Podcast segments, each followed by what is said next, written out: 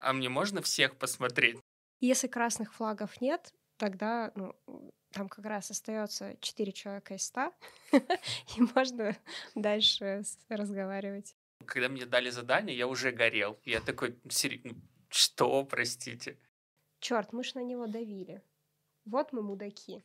Все, у меня завтра кончатся деньги, я умру голодной смертью где-то под колодцем. Вот, и поэтому мне срочно нужно найти работу. Как же так? Это же собеседование в Авито. Почему они не приходят? Можно не готовить? Я вообще не готов. Ну, слушайте, человек был CPO. Давайте представим, что я работаю в какой-нибудь маленькой Много компании. кто CPO. Пользователи должны платить с удовольствием. В клиентскую разработку попасть проектом тебе нужно уметь говорить.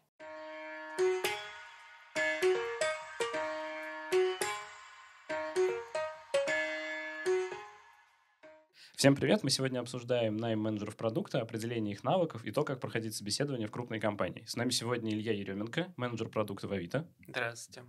И Наташа Юматова, руководитель ТНС-кластера в Авито. Привет. А, расскажите немного о себе. Давайте начнем с Наташи. Наташа, какая у тебя команда, сколько человек в подчинении угу. и чем вообще ты занимаешься? Ну, наверное, можно чуть издалека начать. В Авито в целом, как и в любом классифаде, есть проблемы с доверием и безопасностью. Это один из блокеров, который препятствует тому, что к нам приходят новые клиенты, и текущие переключаются между категориями, либо, например, меняют роли с покупателя в продавца. Поэтому в рамках компании есть фокус на таком направлении, как Trust and Safety. Это огромный департамент, и одно из направлений в рамках него — это мое — соответственно, я отвечаю за продуктовую команду примерно из 120 человек. Там 15 менеджеров продукта. А, то есть нельзя сказать, что мне подчиняется 120 человек, но вот те 15 человек, которые отвечают за продукт, это та команда, с которой я работаю каждый день. И ты всех их наняла сама? Ну, давай так. Я участвовала в найме всех этих ребят, но, естественно, есть и руководители направлений продуктовых подо мной, которые сами выбирали ребят, с которыми будут работать. Вообще, как много собеседований ты проводишь?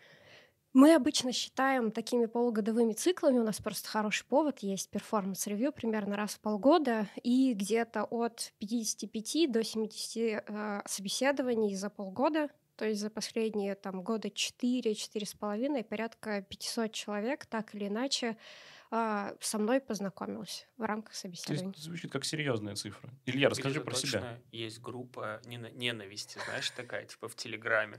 Там Наташа на фотографии перечеркнута. И, типа, боже, она сломала мою жизнь, теперь я курьер.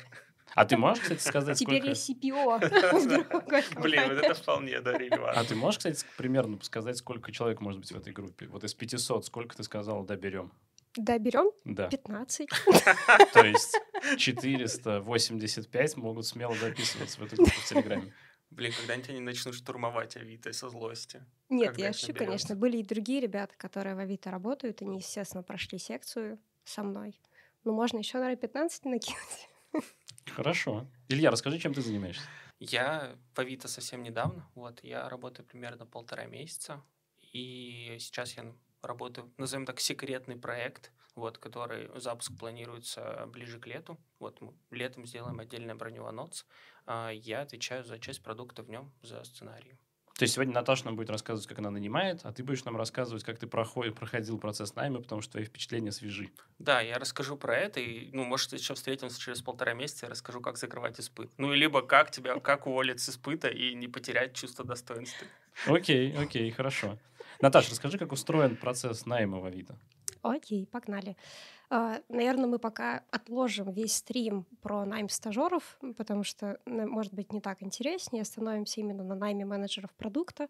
В целом в Авито процесс устроен таким образом, что каждый человек, а, который хочет устроиться в Авито, проходит четыре этапа собеседования. Это если выкинуть HR-скоринг и встречи с командой. И а, он по факту приходит в Авито. То есть он не знает, в какую конкретную команду он попадет или над каким продуктом он будет работать. По факту у нас есть а, в каждый момент времени практически любого типа позиции, от менеджера продукта до кластера, да, периодически бывает. И кандидат, проходя воронку из собеседований, в итоге ранжируется, и мы понимаем, что, например, для Авито это middle, на рынке это может быть CPO, вообще не вопрос. Вот. Или, например, для Авито это кластер рид. И дальше предлагаем из открытых позиций с учетом того, какие команды хотят этого человека к себе. То есть по факту у каждого руководителя, нанимающего менеджера есть некоторые критерии, для, которые для него обычно важны. Там, не знаю, одному нужен сильный дата продукт менеджер другому человеку критичны скиллы UX-исследований. И вот, исходя из а, собеседований, того, какие сильные и слабые стороны у кандидата, ему делают предложение на тему команд, с которыми он может познакомиться. А чем такой подход лучше того, когда один менеджер нанимает одного человека себе на свою конкретную вакансию? Это прекрасный подход, когда у тебя один продукт или одна команда, то есть у тебя какая-то небольшая компания на текущий момент. Но э, и мы на самом деле пользовались таким подходом, наверное, лет может быть, 6-7 назад. Но, естественно, когда команда растет, возникают ситуации, когда мы одного и того же кандидата с рынка начинаем с разных сторон атаковать. То есть один нанимающий менеджер, другой одновременно пишут, это выглядит странно, непрофессионально, естественно, бьет по HR-бренду. Хуже, если мы э, не смогли сделать предложение на конкретную вакансию и потеряли человека, хотя он прекрасно подходит другому нанимающему менеджеру. Илья, каково это не знать, куда тебя собеседуют? Из прикольного, ты когда приходишь, ты вообще не понимаешь этого. То есть, ну, как бы, ты можешь прийти на какую-то конкретную вакансию, но тебе до самого конца никто не скажет, что тебя могут туда не взять, или она закроется к моменту, когда ты пройдешь. И я когда приходил, я даже не знал, сколько будет собеседований, как это будет происходить. Мне просто такие, типа, привет, давай пообщаемся. Я такой, давай пообщаемся. То есть ты думал, что ты собеседуешься на конкретную вакансию? А, ну, я тогда не находился в активном поиске, и мне просто написал HR, что давай пообщаемся. И я такой, ну, я люблю общаться, почему бы и нет. И вот у меня было как раз тогда еще возможность, что я через полгода, там, а, назовем это, выйду в открытый рынок, думаю, заранее начну общаться. Хорошо. Мне кажется, чтобы обсуждать то, как мы нанимаем продуктов, надо сначала понять портрет вот этого идеального продукта, кого мы хотим нанять, кого хочет нанять Авито. У меня все, все мысли визуализации идут. И когда говорят портрет, я себе прям представляю портрет. Да. Такой в медалях какой-то, вот это запуск. В бейджах. Я не знаю, да. Какие медали? Документы проверить. Профиль на госуслуга. Блин, тоже хотел госуслуги сказать. Это хорошая штука, надо сделать такой прям мундир кому-нибудь подарить.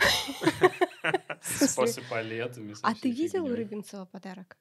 на день рождения. Бы видел точно. Ну, который мы запихивали. Да, да, да, да, все видел. Ну, а там, не, ну, там не бейджики, бейджики мы в прошлый раз делали. Мы, когда дарили чемодан в первый раз, мы его обклеивали всякими штучками, и там в том числе были а, типа теги монетизационные, которые модераторы расставляют, и у него чемодан был в том числе в тегах. Типа там, ну, там не всегда хорошее пропустим. Ну, исходя, наверное, из количества собеседований, количества проведенного времени, я скажу каким-то таким человек многорук, умеющий делать все, что только вообще угодно, и знающий все про все в мире. Вот, потому что, наверное, за время собеса мы поговорили вообще про все начиная от рынка, а, каких-то продуктовых кейсов, про монетизацию, про аналитику углубились. У меня были email-задачки, мы сидели, решали, пришлось вспоминать статистику из универа. А, было про исследование, вот в конце мы уже обсуждали тоже какие-то детали конкретных продуктов, как в Авито это работает, как бы я с этим работал. Вот поэтому я бы сказал, что это такой довольно какой-то универсальный человек, погруженный достаточно сильно во все э, области, которые есть ну, в классическом продукт-менеджменте в понимании. Вот.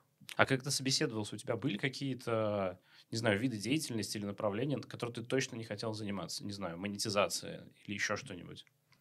Блин, у меня чуть сложнее. Я не очень кайфую, в принципе, от процесса, от какого-то. Мне очень нравится результат, и в рамках процесса абсолютно вообще не важно, что делать.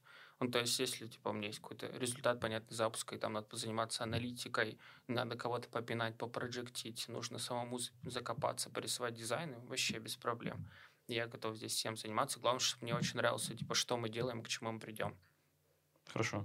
Не стучи, пожалуйста. Слышно. Сорки. Простите. А, Наташа, есть ли а, вообще образ идеального продукта? Не так вопрос нужно было ставить. Не, на самом деле короткий ответ нет, потому что, как я уже сказала там три минуты назад, по факту нанимающий менеджер формирует некоторые критерии, список ожиданий, которые для него важны, критичны для закрытия конкретной позиции под конкретный продукт.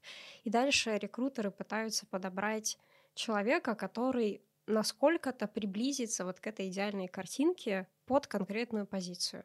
Естественно, никогда такого не находим, но стараемся найти максимально близкого к, э, выделяя топ ключевых критериев. Вот то, про что говорил Илья, что широта кругозора, широта умений. Это похоже на то, что вы писали рекрутерам, когда нанимали Илью? Когда Илью нанимали, нет. А, на самом деле, когда искали человека на позицию Ильи, то были требования такие скорее к техническому менеджеру продукта, то, что на рынке называется. То есть это обычный продукт, который хорошо понимает в технику, может с инженерами общаться, на уровне архитектуры давать комментарии, понимать, как хорошо собрать сложный продукт, системный, который задевает все Авито, может в голове удержать картинку цельную, когда вот тебе нужно все Авито, опять же, в голову запихнуть, это не так просто, и структурно, системно мыслит. То есть, ну, да, в какой-то мере это такой многорук, как сказал Илья, но по факту ключевые критерии были плюс-минус стандартные продуктовые скиллы плюс техника сверху. Хорошо, то есть это не очень было прозрачно в процессе. Не, да, я пос поспрашиваю. Начнем в обратную сторону крутить. Мне теперь самому интересно. А это разве это не так работает, что все собеседования все равно были, ну, общими под все команды? Потому что, то есть, когда я прошел, у меня был выбор. Ну, да, у меня на самом деле не было почти выбора, если честно говорить. Мне сказали, тебя хочет вот эта команда. Я говорю, ну хорошо, а, а мне можно всех посмотреть? Ну, типа, я располагаю времени, я хочу всех посмотреть. Мне такие, ну вот только, ну с этой пообщайся, там дальше посмотрим. Мы пообщались, я такой, ну, прикольно, ребята, мне нравится, ну, я бы еще посмотрел, ну, как бы, как так в первого, так нельзя же брать сразу первый. Мне говорят, не-не-не, сорян, и мне просто закрыли остальные возможности. Здесь, наверное, еще важно отметить то, что Илья умалчивает, он как бы не согласился выходить в Авито в этот момент, и дальше было еще полгода ухаживаний. Больше. Ну, я считаю, что ну, год, наверное. Я вышел через год. Я начал собеседоваться в январе и вышел. В я... декабре. 6 декабря. Начал собеседоваться? Нет, вышел. А, вышел, да. А, а собеседоваться я в январе начал, да. Через год. А почему ты передумал? Давай так, почему сначала ты сказал нет, да почему ты потом передумал? Ну, надо понимать, из моей специфики в прошлой работе. Вот я был тогда CPO в компании, у меня было под управлением примерно 60, наверное, человек. И я ну, не совсем понимал, в принципе, куда я хочу. Я поэтому только начинал смотреть на рынок и не понимал, что будет. Вот, и как-то хотелось посмотреть, повыбирать. Плюс у меня были как минимум коммитменты там, до лета, ну, я не мог их нарушать. Вот. А сейчас у тебя есть подчиненный в Авито? Нет. То есть ты поменял нет. команду с 60 подчиненными на роль индивидуального контрибьютора? Получается, что так. И каково да. оно? А, ну, здесь такая же история на самом деле. Ну, мне не принципиально. То есть назовем регалии количество подчиненных. Ну, то есть мне нравится работать с людьми, нравится все это, типа менторинг, их развитие и что-то делать их руками, потому что так ты можешь делать, в принципе, больше, чем ты сделаешь это сам. Но, то есть мне важен, какой будет результат. Если мне нравится сейчас результат, который я могу сделать сам, то это прекрасно. Хорошо. А давайте я вас поспрашиваю про какие-то объективные характеристики. Важны ли места работы предыдущей? Вот есть такой чудный журнал Fortune, который в том числе делает список Fortune 500, и они регулярно пишут, что, например, там Procter Gamble или PepsiCo являются такой школой менеджеров, откуда выходит очень много сильных менеджеров, потом они становятся SEO, CPO, CTO в других компаниях. Есть ли на рынке продуктов такая история, что вот я вижу в резюме такую компанию, это сразу плюсик или нет? Я не могу говорить, наверное, за всех, давай за себя. Для меня не важно, откуда человек. По факту это может быть э, телеком, э, какая-то известная компания продуктовая, которая на рынке есть. Э, главное, чтобы голова была на плечах и в целом адекватный подход к работе. Потому что всех ключевых звездочек, которые сейчас у меня в команде работают, мы находили в каких-то небольших организациях, которых они выросли, развелись, получили навыки нужные. В общем, короче, ключевая история — это про то, что ты стремишься расти, развиваться, а не про то, что у тебя есть лычка, что ты работал в какой-то крупной компании известной. Хорошо, а годы работы, какой-то опыт, измеренный в годах? Здесь, опять же, скорее эта история поможет тебе пройти собесы, потому что ответы на сложные вопросы э, даются не так легко, если у тебя не было реального опыта работы в продуктовой команде с инженерами, с реальными пользователями. То есть это поможет тебе пройти собес. Но в целом, опять же, мне без разницы. Полгода ты работаешь на позиции менеджера продукта или 10 лет. Размер аудитории, количество денег заработанных. Все то же самое. А меняешь ли ты содержание как-то собеседования? Да. Какие-то, возможно, по-другому ведешь, если ты видишь какие-то те или иные признаки в резюме? Да, на самом деле, э, например, если приходит человек, у которого не было опыта продуктовой работы, но он хочет, собственно, пособеситься в Авито, в рамках первой нашей секции он не сможет рассказать про свои запуски, у него их просто не было. И здесь тогда можно сфокусироваться на обсуждении продуктов, которые он имел возможность наблюдать, следить, разбирать с теоретической точки зрения. Поэтому вполне себе, да, можно адаптировать секцию под опыт человека и на ходу пересобирать, ничего в этом такого нет.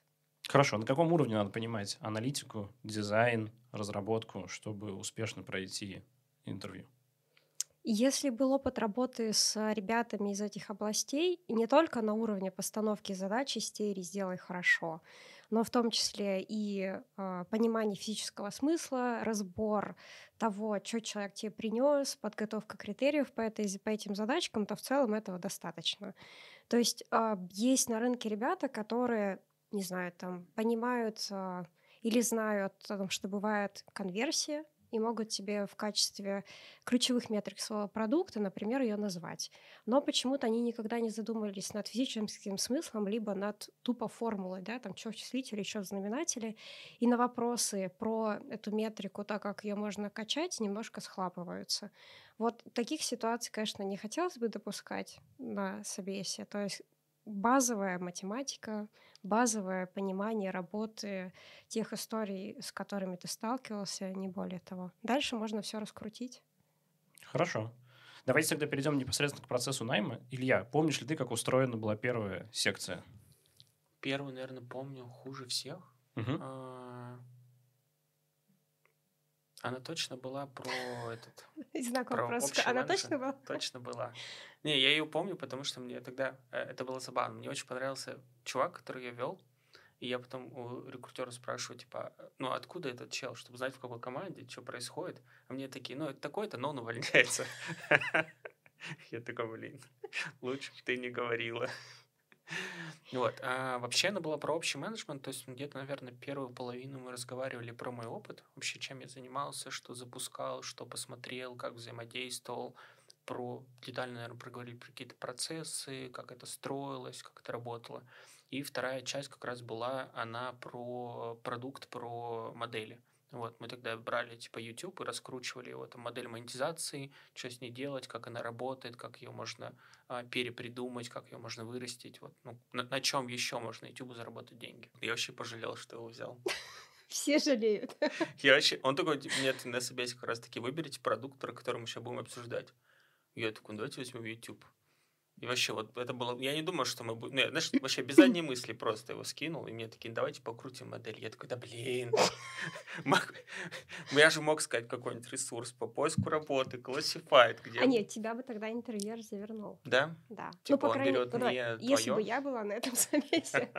Я, может быть, и не прошел бы. Ну, во-первых, я читаю резюме. Во-вторых, мы только что полчаса или 40 минут говорили на тему тех продуктов, которые человек запускал. И когда ты переходишь э, вот к этой части, не будем ее спорить, а, то ты, естественно, говоришь, пожалуйста, но не тот продукт, над которым вы работали. То есть предполагается, что твой самый любимый продукт никогда не твой? Ну, не обязательно, можно взять второй. Окей. Хорошо, Наташ, на что ты смотришь на первой секции?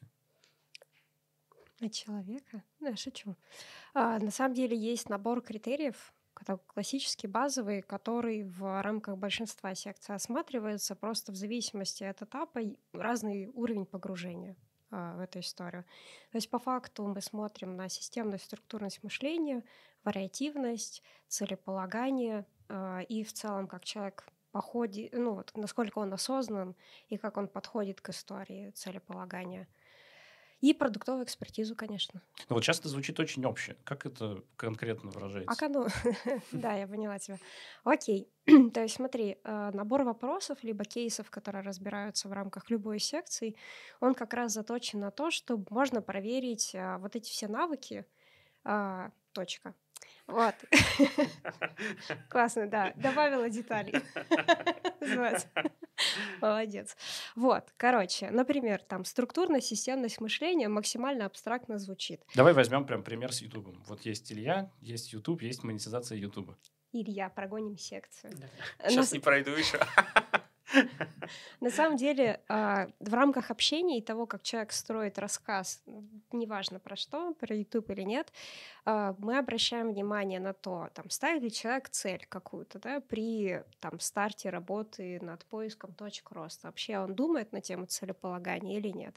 Как он рассуждает? Структурно-системно или там перепрыгивает с темы на тему, не может никак структурировать информацию, которую преподносит, интервьюеру в целом тяжело понимать, что человек рассказывает. На самом деле, может быть, звучать как, ну, типа, какая вам разница, да, ну, может, человек просто хаотично рассуждает, но он звезда невероятная.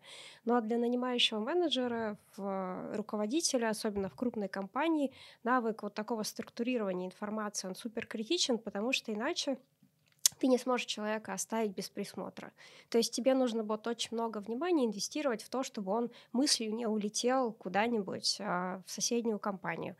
Вот, поэтому здесь история вот про такие классические навыки работы, в том числе структурная системность, она важна бывает. Вот. С точки зрения вариативности, а, в рамках разбора там, тех же самых подходов к монетизации текущих или будущих можно проверить, насколько чувак классно генерирует гипотезы о том, как может там продукт развиваться, расти, особенно если он придумает какие-то нестандартные подходы к работе. Это, опять же, помогает будущему руководителю понять, насколько нужно будет сильно инвестировать в будущего сотрудника и сможет ли он, встретив какую-то преграду, затык, дальше как-то сам разрулить ситуацию, хватит ли ему сори за грубость мозга, для того, чтобы развить, а, там, не знаю, с холодного старта какую-то идею или, натолкнувшись на стену, все-таки ее преодолеть самостоятельно с командой, неважно как. С точки зрения продуктовой экспертизы, это базовые истории, там, как приоритизирует, то есть сможет ли он в целом работать сфокусированно на бизнес в рамках своей роли или будет хаотично метаться и на базе своей экспертизы выбирать точки роста, делать непонятно что, а как он подходит к истории э, работы с пользователем, фокусируется ли он на пользовательском опыте, либо что-то странное, опять же, начинает делать. То есть какие-то моменты, которые легко достаточно, на самом деле, выудить из любого рассказа, что про твой продукт, что про любой, который на рынке существует, и сформировать некоторое вот мнение, представление о том, как человек будет действовать в рамках реальной позиции. Хорошо, Илья, расскажи про вторую секцию. Вот, я, наверное, начну с общих каких-то впечатлений. Вот буду двигаться от эмоций к структуре. Вот мне так чуть проще. Если говорить про эмоции, то вторая секция была для меня самая, ну, типа такая жопа горящая. Я прям, ну, когда мне дали задание, я уже горел. Я такой, сери... ну, что, простите? И на, на всей сессии я, наверное, горел. Вот, потому что мне дали Авито-доставку, вот, и сказали, типа, Илья, вот теперь ты отвечаешь за Авито-доставку, что ты будешь с ней делать? Вот. И я такой, классно. Ну, там, там было как-то задание, типа, на придумай идей. Я ненавижу фразу «на придумай идей». Ну, во-первых, я считаю, что ну, в менеджменте нет штуки придумывания. Ты, типа, всегда отталкиваешься, что есть проблемы, ты придумаешь решение для проблем. И очень много команд в России, которые придумывают идеи, и вот они сидят такие, типа, в кружочке, что-то придумывают, закидывают, такие им весело, короче, и формируется какой-то странный а, видение, типа, менеджмента вообще. Поэтому для меня это какая-то красная тряпка. И вот с этого началось мое погружение второй собес. А, и, ну, соответственно, я к нему, у меня было время на подготовиться, посмотреть, что такое Авито-доставка, как она работает. Вот я поэтому для себя изучил, посмотрел, отсюда примерно предположил, какие могут быть проблемы, куда мы с ней можем идти, ну, во что типа целимся, а, разложил, и, наверное, первое, больше, наверное, половины собеседования это было, я просто рассказывал, назовем свое домашнее задание про доставку, и мне, мне задавали какие-то уточняющие вопросы. И дальше меня попросили все, что у меня есть, поприоритизировать. Сказали, классно, и мы разошлись. Окей, хорошо. Наташа, прокомментируешь, на что смотрите на второй секции? Плохо прошла вторая секция. На самом деле ничего не успели посмотреть из того, что важно и критично в рамках э, этой истории.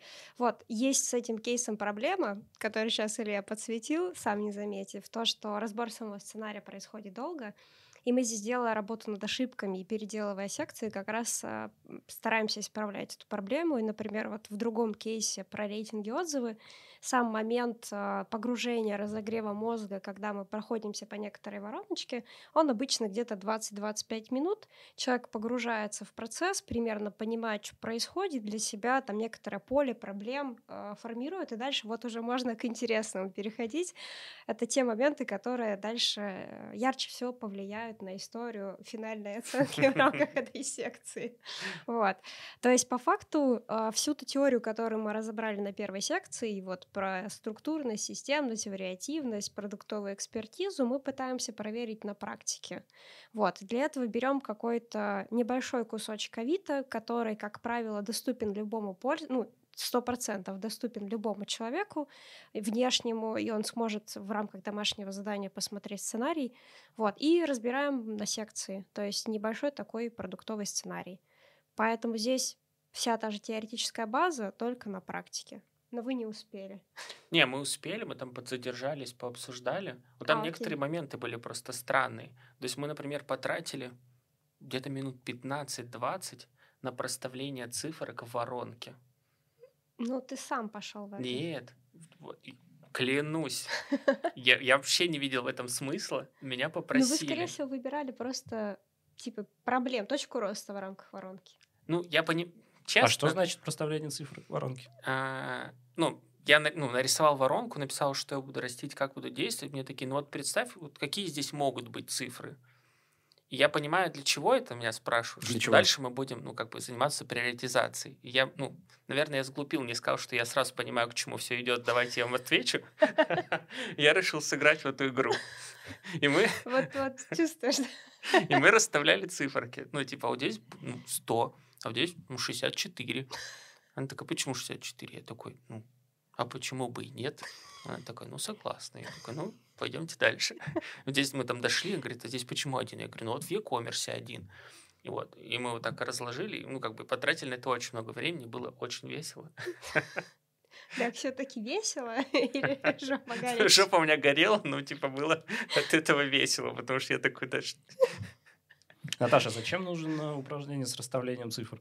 Циферок а, это просто база, на базе которой база, на базе которой дальше можно рассуждать легко. То есть по факту здесь есть несколько упражнений в рамках истории, которую расписал Илья.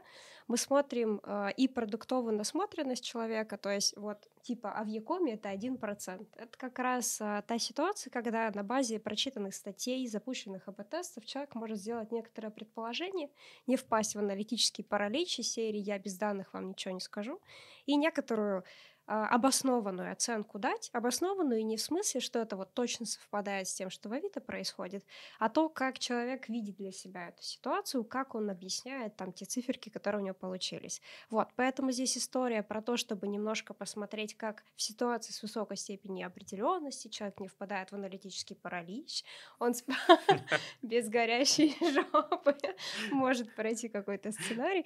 Вот, а затем это поможет просто в приоритизации следующей, потому что как правило, ребята пользуются айсом, райсом, и примерно оценки и масштабы проблемы помогают дальше определиться, как двигаться вперед.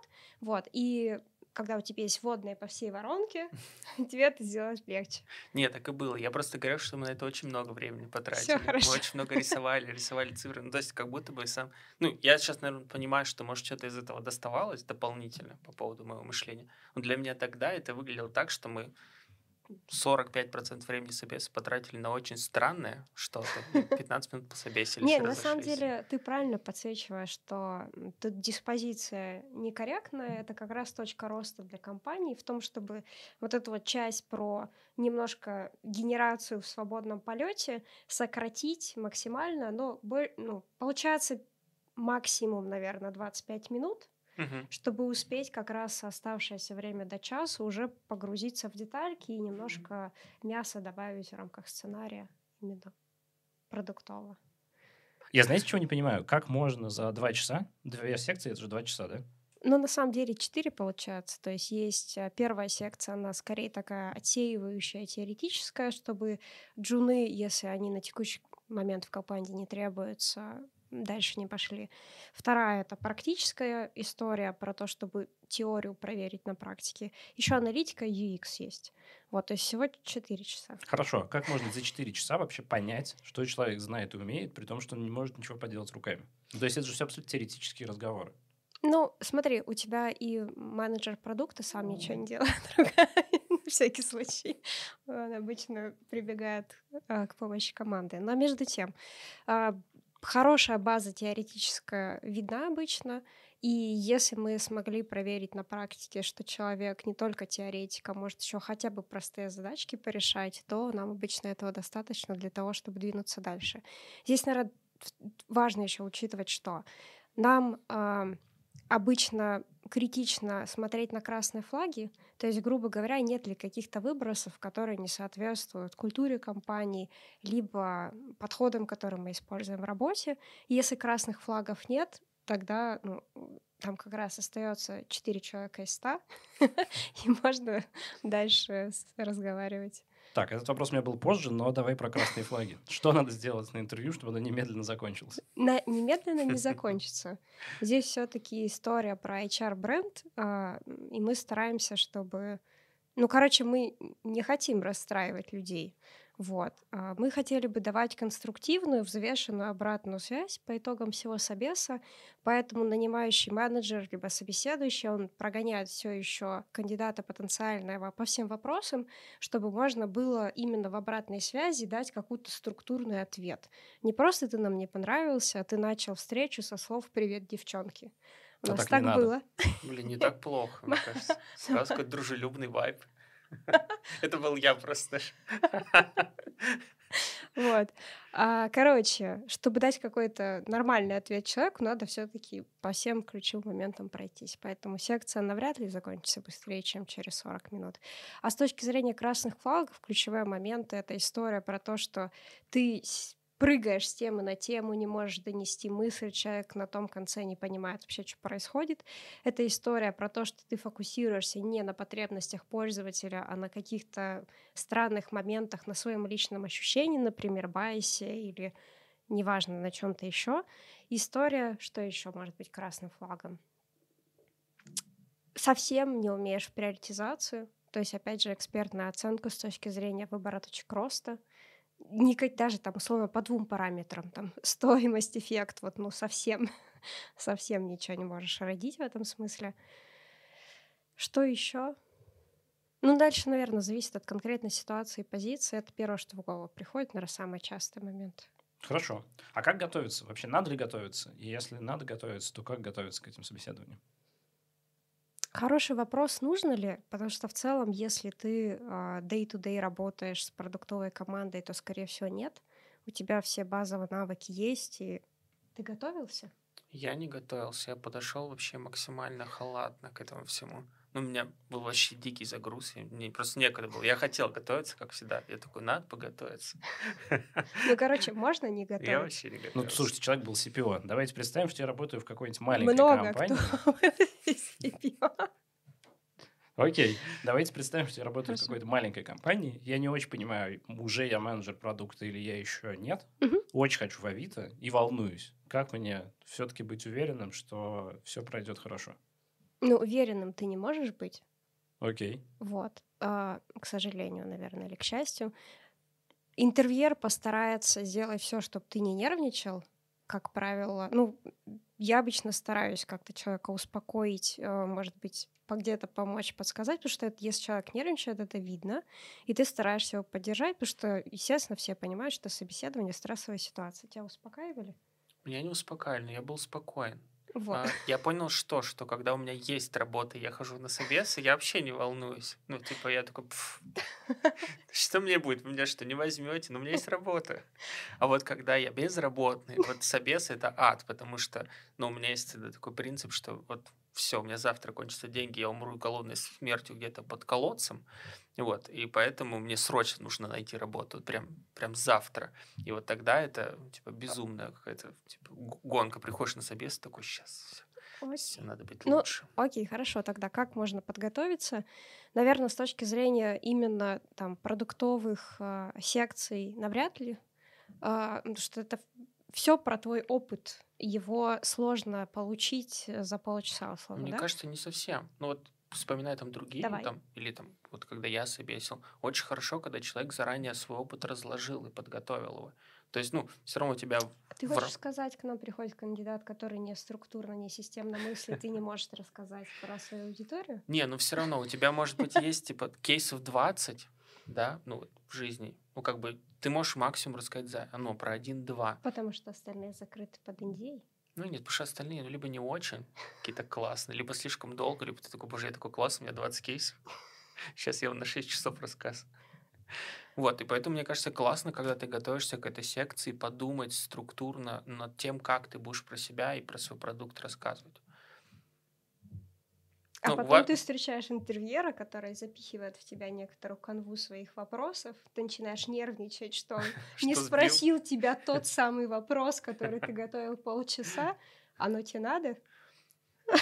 Ну, блин, ну это лучше, чем ты вообще не готов. И такой, Окей. типа, ну, мне кажется, что лучше все-таки про свой опыт повспоминать хотя бы. Я просто видела ребят, которые реально расстраивались. То есть, ну, опять же, у меня есть некоторый набор вопросов, которые мне нужно за секцию успеть с человеком разобрать. И как бы ты, когда не спрашиваешь тот самый вопрос, который очень хотелось, человек реально расстраивается. Блин, знаешь, в конце собесов хороший опыт это типа спрашивать, что мы вас забыли спросить. И мне кажется, человек такой, да вот, Трудовую типа, книжку. да. Окей, вот. А, аналитику UX, наверное, можно попробовать теорию вспомнить. Здесь на самом деле подойдут любые источники открытые с точки зрения набора там, ключевых подходов к качественным количественным исследованиям. Если очень хочется, то можно пробежаться по каким-нибудь курсам базовым. Там Go Practice у всех любимый есть. Вот. А, Или книжки э, любые по аналитике, про ключевые метрики, продуктовые. Поэтому здесь если с этим так все хорошо, то можно действительно не готовиться. Если есть какая-то неуверенность в себе, то можно полистать и нет. Насколько надо честно признаваться, что ты чего-то не помнишь, не знаешь в моменте? Ну, ты меня что-то спрашиваешь, я говорю, ну вот здесь мы сделаем качественное исследование. Честно тебе скажу, не помню, как правильно делать. Всегда делал это с э, помощником, у меня был UX-исследователь и так далее. Окей, на самом деле, да без разницы. Тут на са- как, короче, в таких ситуациях, если ты говоришь, я это делал с помощником, понятно примерно, какой подход, какие точки роста потенциальные для кандидата. Но между тем интервьюер вполне себе может спросить, а как ты ставил задачу их исследователю? И в этот момент тоже можно вытащить довольно-таки много интересных пунктиков из серии, что человек, например, не понимает разницу между проблемой и решением. Он мыслит только решениями. Что он а, не знает, как корректно формулировать гипотезы. Потому что к UX-исследователю ты фор- ну, приходишь с некоторым набором гипотез. Поэтому даже в формате работы, заменяя это дело кто-то другой, вполне себе можно задать вопросы, чтобы расковырнуть проблемы. Окей, хорошо. Ну, по крайней мере, для меня, поэтому мне без разницы, с кем и как делались задачи, если они делались. Тебе бы было стыдно? Блин, я, у меня с универа наш подход. Нельзя говорить просто «я не знаю». То есть ты начинаешь такой, ну, ты приходишь, тянешь билет, такой, что за бред вообще, без понятия, что это такое. Ты садишься Первая такой, предельная теорема. Да, почти. я его не знаю, но как бы я бы здесь бы, может быть, поступил. И начинаешь вот все, что в голову приходит, просто накидывать. Тебя там что-то, ну, человек тоже включается, он тебя начинает поправлять, он говорит, вот здесь классно, вот здесь чуть-чуть вот так вот. И вообще, ну, пятерка стопудово твоя, если ты ведешь диалог. Я считаю, что вот в собесах то же самое вообще. Насколько я знаю, после собеседования вы ставите не только берем, не берем, но еще и определяете грейд. Э, Middle, senior. Ага. На основе чего? Как понять, перед тобой middle или senior? На самом деле, вот а, те ключевые навыки, а, про которые мы говорили раньше, там продуктовая экспертиза, системное структурное целепо- целеполагание, мы раскладываем внутри еще по грейдам. То есть какого уровня и качества ответа дает человек, чтобы в Авито считаться медлом, сеньором, там юнит дом руководителем направления. Вот здесь на самом деле, наверное, ключевое то, что мы раскладываем это под свою компанию. То есть я когда шучу, что в Авито middle, а где-то CPO, это на самом деле не означает, что человек реально не может работать в роли CPO в другой компании. Почему нет? Это скорее история про то, что в Авито есть некоторые требования, и мы, соответственно, вот наши грейды формируем, исходя из этих требований. И дальше раскладываем ответики и понимаем примерно для себя, какой грейд. Что должен демонстрировать человек, чтобы он стал уверенным сеньором? Прям сеньором. Угу. Хорошо. Давай тогда попробуем пройтись по там, ключевым нашим навыкам и а, разобрать вот эту историю. А, Мое любимое просто структурность и системность. Я сейчас странно отвечаю, но в целом я стараюсь как-то собирать ответ в кучу. Вот. А, между тем, во-первых, мы ориентируемся на то, что человек как раз рассуждает и ведет свой рассказ о целей в первую очередь. И э, при формировании ответов использую, особенно если вопрос сложный, например, там поразмышлять на, на тему поиска точек роста, использует некоторые подходы, фреймворки, которые позволяют ему вот эту структуру и систему держать и ничего по дороге не просыпать из важного и критичного. Идеально, если кандидат в том числе опирается на пользовательские сегменты и, а, опять же, не забывает разного типа пользователей, которые могут быть участниками продукта. Например, там, в рейтингах отзывов у нас в Авито, наверное, один из самых таких нагруженных по пользовательским сегментам продуктов, есть не только классический там, покупатель-продавец, есть там среди покупателей те, кто оставляют отзывы, те, кто читают. Есть еще интересы Авито. Если в Авито залезть, там тоже много заинтересованных лиц, но когда ты как минимум демонстрируешь то, что ты вот эту сложность продуктовую, вариативность осознаешь, и что ты будешь на ней потенциально работать, это помогает нам убедиться в том, что там перед нами э, скилловый, сильный чувак, которому можно доверить такого типа вот сложные продукты. С точки зрения продуктовой экспертизы, в первую очередь мы смотрим, как человек рассуждает, идет ли он от пользователя, от бизнеса или от каких-то своих внутренних ощущений. Во-вторых, смотрим на подходы, опять же, к приоритизации, которые рассуждали до этого. То есть если в случае истории с пользователем, в принципе, без разницы, вот middle или senior, мы ожидаем, что человек будет рассуждать все-таки от клиентов, то с точки зрения приоритизации здесь уже можно обращать внимание на то, как человек подходит к решению задачи, учитывает ли он интересы бизнеса, когда пытается приоритизировать э, задачки, с которыми будет работать. Вот. По фреймворкам и подходам, которые используют в работе. Сеньорные кандидаты, как правило, уже имеют некоторый опыт и насмотренность с точки зрения продуктов, с которыми они работали, поэтому в рамках рассуждения опираются не только на теоретическую базу, но и на реальные кейсы, с которыми работали. Это обычно очень хорошо видно и играют в плюс с точки зрения вот, повышения грейда, оценочки, которые можно получить в рамках секции. Такие, наверное, ключевые моменты. По вариативности мышления здесь а, что важно? На сеньорной позиции, например, в Авито, нам критична автономность работы менеджера продукта. Мы исходим из того, что сеньорный сотрудник, он может самостоятельно закрывать некоторую предметную область, и не нужно присматривать за ним, там, каждый шаг контролировать. В этом смысле история про вариативность нам важна для того, чтобы понять, как мы там 10-15 минут назад говорили, что столкнувшись с некоторой проблемой, он сможет ее преодолеть. И в случае сеньора, как правило, на секции при разборе какого-то кейса ребята приводят вообще нетривиальные варианты решения проблемы или наоборот при генерации проблем находят какие-то, ну придумывают какие-то невероятные истории, которые могли бы случиться в реальной жизни. И это для нас хороший сигнал, что человек как раз может выходить за гранички и вот что-то классное а, самостоятельно, без помощи, без того, чтобы с командой из 20 человек собраться, что-то изобразить, даже как индивидуальный контрибьютор. Вот. А, по целеполаганию осознанности здесь, наверное, скорее, э, ну, сеньорный кандидат чем будет отличаться от медлового, что он может ставить цели не в рамках условно конкретной метрики, а может сам подумать на тему дерева метрик или структуры метрик э, в рамках своего продукта. Это хорошо видно на второй секции, когда мы разбираем какой-то реальный кейс. Как? Блин, а я правда рисовал дерево. Видишь, видишь. Вот. Короче, да, сеньорный кандидат как раз здесь э, сможет составить некоторую структуру с дерева метрик и э, провязать, собственно, целеполагание э, от уровня бизнеса до конкретной фичи. Вот. С точки зрения culture фита, наверное, ничего особенного нет. Плюс-минус все одинаковое. Что я еще продолбал? Здесь есть хитрый вопрос, который в конце задает э, рекрутер после всех собесов. Он так. такой, ну скажите, пожалуйста, вы вообще за пользователь? Вот если будет выбор, вы за пользователь или за деньги? И ты такой, хитрый вопрос, конечно. И как ты ответил? Ну, я, я в этом, ну, вот задает много кто, я здесь самый, ну, мне кажется, не самый хитрожопый, ты как бы пытаешься на двух стульях усидеть.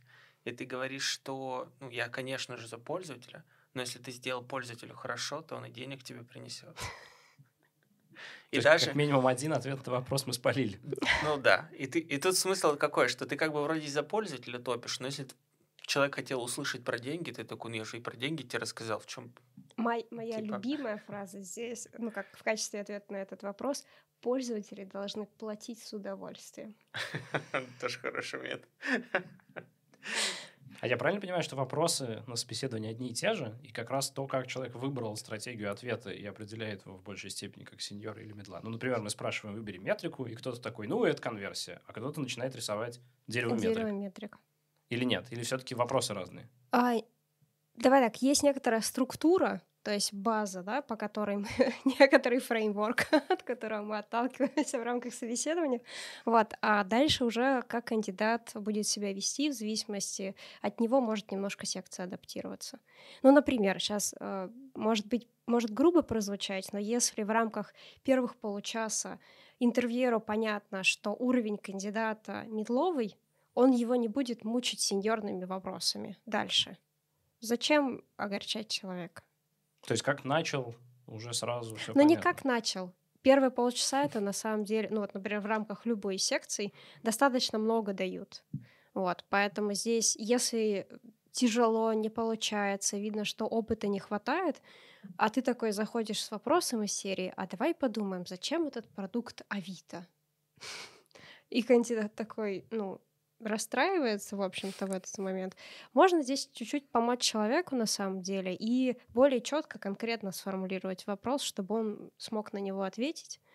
Поэтому здесь ничего страшного в этом нет. Насколько ты вообще даешь обратную связь и помогаешь кандидату, если он там в первые 10 минут, например, совсем не туда пошел, насколько у него есть шанс спастись? А всегда есть шанс. И через полчаса есть шанс спастись.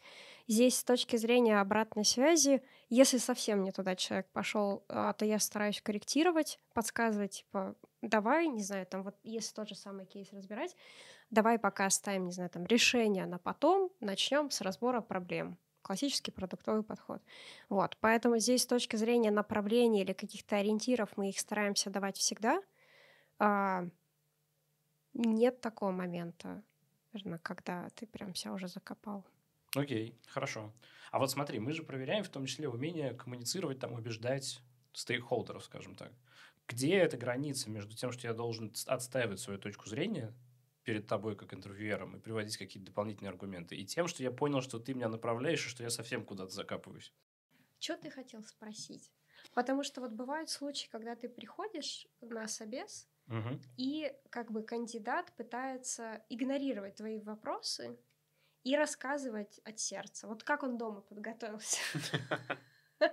Вот ты какой случай имеешь в виду? Ну, я имею в виду, что вот приходит человек, слышит от тебя какой-то вопрос, начинает на него отвечать, ты его пытаешься плавно направить куда-то. Ты говоришь, нет, А, типа вообще не вот. то отвечает. Да, но я же могу подумать, что ты тестируешь, насколько я аргументирую, насколько я в целом могу свою позицию отстоять. Я, например, претендую на место там сеньора. Ну, погоди, это ты придумал, ты просто на шаг назад. Ты, ты в начале вопрос сказал, мы в том числе тестируем. Угу. Ну, тестируем. То есть на это никто не смотрит. Не может быть такой ситуации, что у нас там стресс-интервью. Ну, слушай, мы один раз пробовали. А, это все-таки не стресс-интервью, это скорее была позиция, в рамках которой мы хотели проверить, что кандидат сможет работать со сложными заказчиками. Действительно, такое было, но на встрече с командой.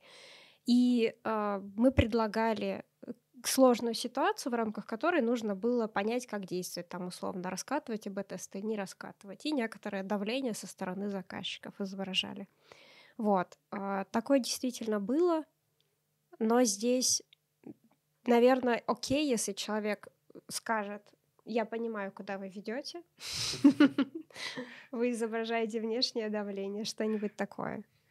Вот. Надеюсь, а... вы в жизни не такой мудак, как сейчас на собеседовании. Да, да, да, да. Вот. Ну, открывающая фраза этого подкаста у нас есть. Любого подкаста в этой серии. Хороший вопрос. На самом деле иногда непроизвольно получаются ситуации, опять же, особенно на встречах с командой, когда мы разбираем некоторые вопросы, кейсы, либо продукты вместе с кандидатом. И э, встреча с командой чем отличается от обычного собеса? Там народу много. То есть кандидат и там четыре человека э, пытаются вопросы одновременно задавать. Если беседа реально интересная, то ты можешь случайно забыться, и забомбардировать кандидата вопросами. Ему может стать некомфортно. То есть тебе нормально, у тебя веселая, классная беседа про продукт, все в порядке, ты уже о чем-то рассуждаешь, а кандидату напряжно становится. Вот. На самом деле а, хорошие ребята, сильные, которые дальше смогут работать а, например, в Авито, в сложных продуктах, в сложных системах, они спокойно реагируют на эту ситуацию. И ты после собеса, постфактум такой, черт, мы ж на него давили. Вот мы мудаки. вот. А на самом деле человек хорошо себя показал, легко переключался, абсолютно не обращал внимания, им такие, да точно наш кандидат. даром, кажется, что он где-то... нормально так... переключать. Ну, то есть ты же ну, на собеседовании проверяешь не только харды, но и софты, насколько с ним комфортно работать, насколько он твоей культуре подходит. С одной стороны, да, но с другой стороны, там же живой человек, и ты можешь иногда не специально где-то палочку перегнуть с точки зрения количества вопросов, которые одновременно задаешь, сложности, напора, с которым ты спрашиваешь. И вот в пылу разбора продуктовой задачи ты можешь забыть что это кандидат, вот, и может некомфортно быть. А какой шанс, что сейчас кто-то посмотрит наш подкаст, выпишет все, что мы сейчас говорили? Никакой. И придет, и Хочешь будет прикол? идеально выглядеть. Вот. тоже спойлер потом. да, можно еще спойлер. Мы на самом деле про большинство из этих моментов говорим на каждом собесе. И интересный факт, что ну никто не слушает. На каждом собесе в начале? Ты, ну, не в смысле мы сейчас на полчаса рассказываем, как собеседование в вид проходить, да, но все ключевые подсказки, наводящие какие-то моменты, мы их озвучиваем в рамках секции, просто люди их игнорируют. Вот, поэтому ну, мне не страшно в этом смысле. Спойлер. если честно. У меня спойлер, что у меня есть знакомые, которые спрашивали про собес, я им довольно детально все рассказывал. Ну и вообще, в принципе, то есть мне, мне понравилось как минимум проходить, и ребята, которые там не хотели вообще там трудоустраиваться, я им всем говорю, блин, сходите, попробуйте, как минимум там оценить себя, посмотреть, очень классный опыт. Типа за то, что вам не горит, ну, типа, вы можете постепенно проходить, как коуч-сессии, типа, для вас. Вот. И здесь спойлеров, что действительно несколько человек пришли, прошли, устроились.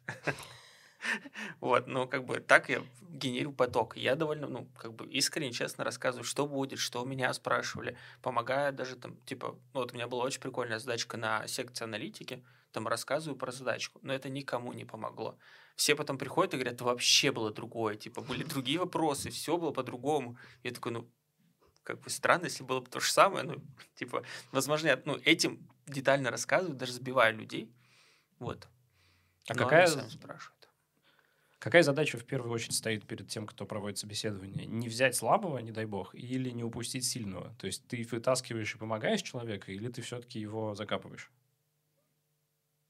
Тут вот есть на самом деле две задачи. Есть задача, которая стоит перед интервьюером, он старается помочь э, наводящими вопросами, подсказками, какими-то альтернативными формулировками вопросов пытается, наоборот, вытащить человека, если у него вдруг не получается. У нанимающего менеджера, например, в моем случае задача скорее не нанять слабого. То есть мне э, с точки зрения бизнеса и команды лучше ошибиться и пропустить сильного кандидата, чем нанять слабого. Ну, тогда получается конфликт между твоими интересами и интересами тех, кто проводит собеседование. Ничего страшного, у нас есть как раз э, секция встреч с командой, когда ты можешь выровняться. То есть у тебя максимально широкая воронка для того, чтобы познакомиться с человеком, он мог посмотреть на команды, которые есть в Авито. Вспомним кейс. Я посмотрел целую одну. То есть, условно, если я прохожу регулярные сессии, то есть, условно, если я прохожу регулярные секции, то я знаю, что интервьюер за меня. Но когда дело дошло до встречи с командой, мне надо надевать броню, вооружение. Смотря какое, то есть, ну, в чем здесь история? Ты же приходишь практически в семью, Э, там, не знаю, 8 часов минимум в день ты будешь пересекаться с этими людьми и работать над конкретным продуктом. Ты сам не заинтересован в том, чтобы приходить в ту в команду, в которой тебе будет некомфортно. Поэтому, на мой взгляд, вы примерно в одинаковых условиях с э, нанимающим менеджером и с командой, вы бы не хотели начинать работу, если вы друг другу не подходите. Вот. Поэтому здесь э, нужно ли надевать броню? Наверное, нет Скорее, а, если максимально честно отвечаешь на вопросы, и, не знаю, у нанимающего менеджера есть особенность, что он может тебе написать в 10 утра в субботу, а тебя это не устраивает, и вы с ним проговариваете это на собесе, такой спасибо, в эту команду я не пойду. Хорошо, понятно. Давайте поговорим про рынок, поскольку много людей, ну, типа 500 собеседований, это большой поток. Я так понимаю, что резюме ты смотришь еще больше. Наверное, да. Ну, давай, мы как вначале говорили, резюме не так критично. Скорее, конкретно ребята интересны. Как ты оцениваешь средний уровень кандидатов на российском рынке, которые приходят на позиции продукт-менеджера? В моем случае, вот тот срез, который вижу я, в основном ребята либо джуновые, либо медловые, редко бывают э, звездочки сеньорные. Редко? Насколько редко? Ну, если из ста брать, может, один, но при этом middle овые и джуновые, они крепкие middle ы и джуны. Разные бывают ребята. То есть есть слабых, достаточно много слабых middle ов. То есть если там по пятибалльной шкале, например, смотреть, то примерно на троечку. То есть для меня крепкий middle это четверка, пятерка. Но если есть, например, вопросики по каким-то вот красным флагам, по приоритизации, по подходу к работе с пользователями, гипотезами, то это скорее будет тройка. То есть сомневаешься. А почему, как ты думаешь, рынок так выглядит? Ну, наверное, здесь классика жанра ответ у нас. Э, не так давно индустрия развита. Э, каких-то обучающих программ с университета, со школьной скамьи нет. Большинство ребят учатся сами. Не всегда в рамках сильной продуктовой команды. Поэтому, естественно, у них есть гэпы. Вот. И здесь в Авито в этом смысле не в последнюю очередь тоже смо- смотрят в сторону стажиров, ну, стажировок и программ такого типа, чтобы можно было тем ребятам, у которых хорошая голова, но не было опыта работы в крупной компании, помочь дорасти. Потому что на рынке, естественно, кандидаты заканчиваются, которых мы еще не смотрели. Поэтому здесь иногда бывают задачи вырастить самим. А есть какие-то типичные ошибки, которые люди совершают, самые распространенные? Мне приходят на собеседование. Так, окей, это первое. У меня просто на прошлой неделе была девочка, которая в третий раз отменила собес. И если два года назад я еще могла такая, как же так? Это же собеседование в Авито. Почему они не приходят? Такая, окей, перенесем на четвертый раз. Вот, короче, шутка, конечно. Из типичных ошибок мы большинство уже, собственно, проговорили. Если ты в целом не менеджер продукта, то, наверное, тебе будет некомфортно в рамках собеседования, потому что тебя будут странное спрашивать. А, говорить тебе, рассказывать про пользователей, сегменты и про то, как ты проверял сегментацию, а ты такой, у меня задача была запустить проект, что ты от меня вообще хочешь? Какие метрики? У меня это KPI был на то, что я 24 февраля что-нибудь зарелижу. Отстань от меня. Вот. Поэтому здесь первый, наверное, красный флаг, если ты менеджером продукта не работал, то вот тяжело. Нужно мозг немножко перестроить. Перестроить мозг сложно. Из подхода, когда ты отвечаешь за какой-то, за процесс, как будет запуск происходить, к тому, что ты отвечаешь за результат, что метрики какие-то подвинутся, пользовательский опыт как-то изменится. Хорошо, давай представим, что я никогда не работал менеджером продукта, очень хочу. Что Так. мне делать? Вот какой путь в профессию? Хочу работать в Авито, понимаю, что сейчас ты меня не возьмешь. Мгм. Вот расскажи мне путь, и через сколько я смогу к тебе прийти. А кем ты сейчас работаешь? Давай сделаем самый радикальный ход. Я краснодеревщик. Я обрабатываю дерево лаком. Ты краснодеревщик. Да.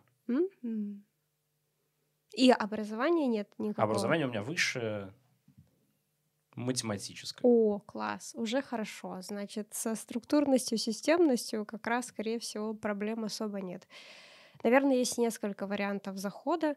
Если... а, Окей, какие вижу стартовые профессии? Системный аналитик, тестировщик. В целом, если тебе интересна клиентская разработка, почему нет? Ну, ты, скорее всего, в ней останешься, если туда пойдешь. Вот, но системный аналитик, тестировщик вполне себе. BI-аналитик, дизайнер. Ну, вот ты краснодеревщик, ты любишь рисовать? Да. Картины или Схемы. Схемы. Схемы. схемы? Вот, можно попробовать тогда, возможно, вырасти сначала в дизайнера, но это в другом подкасте. Да, я такая перенаправила. Хорошо. Вот, по системному анализу, на самом деле, очень много литературы, ну, такой классической, базовой, которую легко можно найти в интернете, скачать, там, не знаю, пять книг, прочитать и вполне себе переводить с языка бизнеса на язык инженеров и начать думать именно э, с позиции пользователей. Потому что все классические сертификации там, системных аналитиков заточены по то, что ты широко смотришь на задачи, проблемы, на высоком уровне рассуждаешь. Если ты заходишь с позиции, там, не знаю, условно, тестировщика, что еще проще, то у тебя широкий взгляд на продукт, критическое мышление, ты хорошо понимаешь пользовательские боли, сценарий. Главное не замыкаться на, наверное, техе узкоспециализированном и пытаться а, за счет там фича-реквестов, участия в продуктовой разработке вместе с менеджерами продукта пытаться расти и развиваться. Заходить точно нужно в крупную компанию, чтобы была возможность посмотреть, как разные команды работают, может быть, даже пере- попереходить между ними. А, Когда ты попал в эти крупные компании, найти себе самую сильную, в которой ты сможешь понаблюдать за работой а, ребят, неважно каких дизайнеров, аналитиков, менеджеров продуктовых. Параллельно, почему нет, качать а, теорию, и пытаться какие-то отнимать э, задачи у продуктов, э, и дизайнеров, неважно, у кого получается на ранних этапах, чтобы немножко погружаться в задачи. О многих крупных компаниях в том числе есть такой подход, когда не хватает ресурсов продукта и, соответственно, подключают всех, кого не лень, точнее всех, кто хочет, к проработке каких-то небольших фичей, продуктов, э, задачек. Поэтому здесь можно брать на себя роль, выступать драйвером на, на, на старте каких-то фич, которые за- зарелизятся, запускаются, и пытаться что-то вот как-то в этом ключе развиваться. То есть я правильно понял, что без какой-то дополнительной профессии стать продуктом не получится? Может быть и получится. Давай попробуем понять, почему, если ты краснодеревщик. Я просто, знаешь, что не могу для себя быстро ответить на вопрос, почему я как бизнес должен нанять человека без опыта, совсем без опыта, да? Вот, и а, позволить ему отвечать за деньги свои в конечном счете. Почему так? Потому что все, что в итоге выйдет из-под пера этого прекрасного человека, так или иначе увидит пользователи, а значит, в какой-то момент они могут э, перестать не платить деньги, потому что там что-то странное происходит. И вот этот риск э, с точки зрения бизнеса останавливает меня в том, чтобы сказать, да просто заходи э, с ноги, открывай дверь, будет все в порядке. Вот, поэтому, наверное, совсем без опыта сложно, но, опять же, на стажерские позиции можно попробовать. Просто я прош- почему спрашиваю, вот в, в обычных профессиях устоявшихся, понятный путь. Ты идешь в университет, получаешь высшее образование, идешь каким-то стажером, джуном по той профессии, которую ты получил, и Мгм. постепенно-постепенно растешь. Высшего образования продуктов нет. А очень хочется попасть в профессию. Вот только через дизайнерство и через проектоводство. Нет, знаешь, типа есть, возьмем стройку. У тебя есть типа ГИП, который управляет проектом всем. Ты не Кто? можешь, ну, ГИП, типа глав, не помню, как он расшифровывается. Я помню, что у нас он был. Я когда пришел как бы э, в, проект, ну, в агентство, где проектируют, я такой, типа, блин, у нас гиб классный чувак. Получает даже вообще. Надо быть гибом. Сколько, 120? О, нет, тогда он получал 50. И он получал 50, и у него было, типа, квартира в ипотеку и машина в кредит. И я такой, боже мой, он может себе позволить кредит? Это вообще какой-то чумовой чувак. И я такой, хочу быть гипом. Прихожу к нему, а я вот только с универа выпустился. Я говорю, как быть гипом? Он такой, ну, тебе надо вот здесь, типа, два года, потом вот здесь год, и потом ты дорастешь. То есть ты не можешь сходу стать гипом. Но мне кажется, типа, с продуктом то же самое. То есть ты не можешь сразу прийти продуктом, типа, потому что ты и не сможешь говорить на одном и том же языке с людьми, ты не понимаешь разные роли, тебе нужно поработать с разными с людьми, чтобы понимать, как с ними взаимодействовать. Ну, то есть нельзя быть джуном продуктом? А-а. В моем мире нет. То есть есть понятие стажировок, и у нас даже в компании, более скажу, есть позиция junior менеджер продукта, но чаще всего это такой чувак, который больше похож на проектного менеджера. То есть есть действительно тот момент грань, когда он почти middle, но можно сказать middle минус. Ну, такая дурацкая формулировка, то есть он уже по факту решает медловые задачи, вот, но мы почему-то пока не готовы называть его middle менеджером продукта, видимо, есть какой-то там продолб или какой-то скилл еще не докачан, или еще что-то. Но в целом это скорее человек больше похожий на проекта. Я бы здесь почелленджил историю, что нужно трудоустраиваться в крупные компании, потому что, ну, я считаю, что в крупных компаниях твой рост может быть сильно больше, потому что в мелких ты приходишь, ты делаешь все вообще. То есть ты действительно, ты приходишь на тестировщика, вот ты типа ты вот сегодня тестировщик, а завтра нужно проектить. Ты вот завтра уже проект. А послезавтра у вас, ну, у вас, у вас малый бизнес, у вас нет дизайнера. Иди учись рисовать. Ты идешь учишься рисовать, послезавтра, блин, кто-то и закодить должен. И типа постепенно, постепенно ты как бы ты уже не понимаешь, кто ты. Ты умеешь почти все, но плохо, назовем это так. И вот можно себя уже назвать на самом деле в этот момент продуктом. Потому что ты как бы такой, типа, как-то так, на, так детей мы, греться. То, то есть мы сейчас получили определение продукта. Человек, который умеет делать почти все, но плохо. Ну, можно сказать так. Ну, то есть, мне кажется, чем хороша маленькая компания, это, во-первых, скоростью, количеством кейсов. И, например, чем хороша на старте клиентская разработка, потому что, во-первых, там очень низкий порог входа, чтобы тебя взяли. То есть, на самом деле, в клиентскую разработку попасть проектом тебе нужно уметь говорить, если честно. Ну, то есть, как бы я видел, как брали людей абсолютно без понимания даже, что такое IT. Типа там, за месяц-два им объясняли, что это такое, они были неплохими проектами. Ну и потом как-то отсюда двигались. И у тебя количество кейсов, у тебя бывает там 13-14 проектов за раз. Ты в рамках них пытаешься, типа, не только что-то проектить, но что-то там предлагать, крутить, смотреть, со всеми общаться, и так постепенно как-то ты э, ну, набираешься опыта и можешь переходить потом. И когда приходишь ты уже в крупную компанию, для чего будет нужна тебе крупная компания? Чтобы весь твой опыт систематизировать. Потому что в мелких у тебя не было процессов. Вот, и ты пришел, тебя поставили в продуктовый процесс, ты такой, а, разложил свой опыт. Типа, и пошел, и как бы можешь достигать уже каких-то хороших результатов. Я тогда тебе могу более дешевый путь придумать, если вот эту мысль доразвивать. На фрилансе берешь задачи и пробуешь их делать. Ну, не получилось. Что может самое плохое случиться? Тебе не заплатят там пять тысяч за то, что логотип не получилось нарисовать или что-нибудь такое? Ну, вполне. Мне кажется, ты, ну, еще как вариант, тут у меня есть знакомые, да, которые шли через, их никуда не брали, они пытались сделать что-то свое свое там рандомное, типа телеграм-канал, продажу какого-то чая для похудения. И по факту, ну, это тот, тот же твой продукт, у тебя есть все сценарии, ты там берешь какую-то площадку, у тебя появляются воронки, ты оптимизируешь, занимаешься рекламой. И это хороший опыт, чтобы потом прийти как раз-таки на позицию жена, что смотрите, я что-то поделал, я все умею, но ничего не умею при этом. Да научите меня, пожалуйста. А про маленькие компании ты на своем опыте рассказывал? А, да, потому что я заходил, ну вот, вообще у меня образование у меня инженерное. Я закончил электроэнергетику. Вот, работал какое-то время на ТЭЦ. А потом перешел в проектную организацию. Потом узнал, что супер классный гип у нас получает 50. И я такой, нет. И, ну, там так сложилась жизнь случайно, что меня позвали проект менеджером в IT-компанию.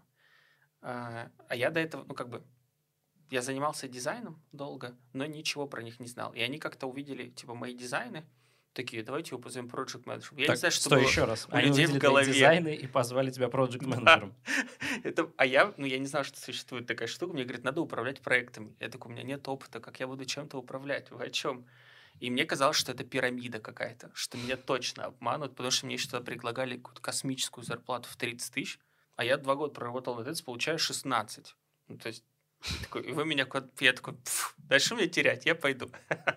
я пришел, это было агентство как раз аутсорсное. Вот, и оттуда постепенно, то есть я вообще познакомился с миром IT чуть поближе, потому что до этого просто знал, что есть маркетолог, дизайнер, разработчик, все. На этом как бы моя жизнь останавливалась, что есть типа проекты, у них есть селзы, то есть там показали, как вести проекты, что делать. То есть я какое-то время поработал проектом, и там, на самом деле, в чем хорошо, за год, наверное, я подщупал ну, 100-150 продуктов в целом вообще. Вот, и как-то ну, сделал насмотренность базу, с которой я смог пойти уже дальше. И так вот постепенно я пробовал как бы как-то выходить, и в итоге смог а, вот этот опыт собрать и устроиться на продукта. Потому 150 что... продуктов за год — это 2 и 3 дня на продукт. Ну, примерно. Потому что ты, ты в день еще пересматриваешь и оцениваешь больше. То есть тебе там же конвейер, тебе вкидывают что-то, куча идей, например, ну, то есть там, заказчики какие, у меня есть 30 тысяч долларов, у меня есть идея сделать второй Facebook. Типа, и ты такой, хорошо, а из чего, что такое Facebook? Начинаешь раскручивать. И, ну, у них кроме этой идеи ничего нет, и ты им по факту потом собираешь в какую-то коробку, продукт под их бюджет, ты такой, мы себе сможем сделать вот это, тебе норм, и как бы он либо говорит норм, и вы начинаете делать, а, либо нет. И вы что-нибудь докручиваете, чтобы ему допродать. Главное была вот такая цель. Из приколов, наверное, я когда пришел на собес, мне такие говорят, ну вот вы пощупали столько-то продуктов, а что-нибудь есть известно? Я такой, честно, ничего не взлетело. 95% даже не запустился. Чувак вкинул в нас денег, мы ему все сделали, отдали результат, и он пропал, просто исчез. И как бы 5% запустилось, но как бы там в лучшем случае скачивание 7-8 у него было в сторе. Мне кажется, мы очень по многому поговорили. У нас получился очень насыщенный, содержательный подкаст. Я бы на месте человека, который хочет попасть в Авито, слушал бы его натурально с карандашиком и записывал. Если вы хотите что-то сказать тем людям, которых вы нанимаете, будете нанимать или пытались нанять, то можно это сделать в вашу камеру и прямо обратиться к людям. Здравствуйте. Я считаю, что нужно пробовать, делать и идти. Ну, то есть, если есть цель, на самом деле, я очень долго шел в продукт менеджмент. У меня там был супер заковыристый путь.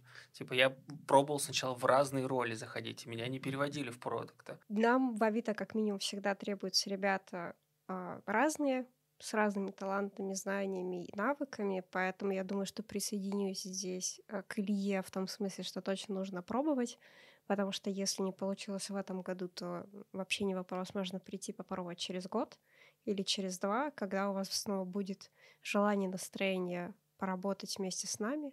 Поэтому как минимум это некоторый опыт и обратная связь, и мы стараемся делать ее полезной, поэтому будет здорово, если мы сможем встретиться на каком-то из собеседований. Если вы попадете не к Наташе, то, возможно, вы пройдете. Но в целом это уже, да, понятная стратегия. То есть ты открываешь э, календарь, видишь. Ты же видишь, да, кто будет проводить собеседование? Наверняка. Но ну, в приглашении ну, я, должно я быть. Да, вижу... в приглашении есть. Мне писали, кто будет проводить есть, и откуда да? он. Да, я поэтому я про каждого еще читал, кто такой, и смотрел, ну, лекции, типа, насколько вообще адекватный человек. А, типа, есть ли какие-то упоминания в интернетах? Да, да. Про что рассказывал. Ну, все, я тогда наврал, потому что я не готовился. Я чуть-чуть готовился. Вот это обманул. Я смотрел, кто этот человек, и у меня была гипотеза, что ну вот я ввожу имя, там есть видосики какие-то, и про что человек выступает. Если он про это выступает, значит для него это важно. И если я начну рассказывать про это, то есть, ну, с минусов я могу себя закопать, потому что он явно в этом разбирается. Но с другой стороны, его-то драйвит. Ну и типа мы можем что-нибудь поштурмить. Наташ, помогает такое? Можно попробовать но обычно на собесе ты все еще подходишь с трезвым умом к истории, которая происходит на встрече. И действительно бывают ситуации, когда тебе кандидат э, как человек очень нравится. То есть мы все такие э, эмпатичные достаточно ребята, и поэтому такой, так, супер классный чувак, хотелось бы с ним работать, но не дотягивает до медловой позиции. Ты все еще ставишь на ухай. Поэтому да, можно Со попробовать. Слезой. Да, со слезой.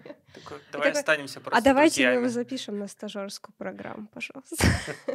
важно в любом случае с точки зрения собесов и найма в любую компанию, что собеседование в обе стороны работает. То есть сегодня мы поговорили про то, что важно для компании, но на финальной встрече в том числе кандидат оценивает команду. Вот, э, поэтому здесь еще этот момент важный. Может быть, Игорь, ты захочешь какой-то момент поговорить еще и на эту тему, как кандидаты выбирают компании. Вот это было бы интересно. А можно сделать реалити-шоу? Как человек онлайн, как человек онлайн устраивается в Авито. 17, Блин, 17 кажется, сезонов. Можно, да. То есть вот он в первом сезоне он краснодеревщик. Не прошел. Не прошел. Причем он 17 сезонов просто не проходит, ничего. Никакого Блин, мне кажется, еще прикольно. А, но я как-то участвовал в собесах в ассессменте. Вот он был, типа, целый день. Нас загоняют в комнату, и, типа, это групповой собес. И смысл в том, что... А, нет, это вот, типа... Где-то. Жизнь до. Компания называлась Improve Group, ее больше не существует, но собесы там были лучшие в жизни. В плане, ага. типа, это было безумно интересно. То есть вас загоняют в одну комнату, вы соберетесь все вместе, и только одного возьмут на работу. Воу, воу. И это весь день вы типа фигачите, да, и к вечеру вы узнаете, кто выиграл. И как? Блин, опыт шикарный Нет, вообще. Как, в какой момент тебя отсеяли? Я, я про... Самое смешно, короче, я не собирался туда трудоустраиваться. Я услышал, что есть какие-то прикольные собесы, где можно побатлиться, а я такой, типа, вообще люблю всякие соревнования. И я такой, пойду батлиться. Я точно туда не пойду трудоустраиваться, потому что а, мне до работы было два с половиной часа въездить. Я такой, я не буду ездить два с половиной часа, ну, типа, один раз вот туда съезжу. И поехал, прособесился, мне очень понравилось, мне на следующий день выставили офер. Я такой, да, переезжаем. Ну, вот этот формат такой же можно сделать в Авито. Загоняем 150 кандидатов, типа, и целый день собесим их, и только один выиграет. Звучит как план.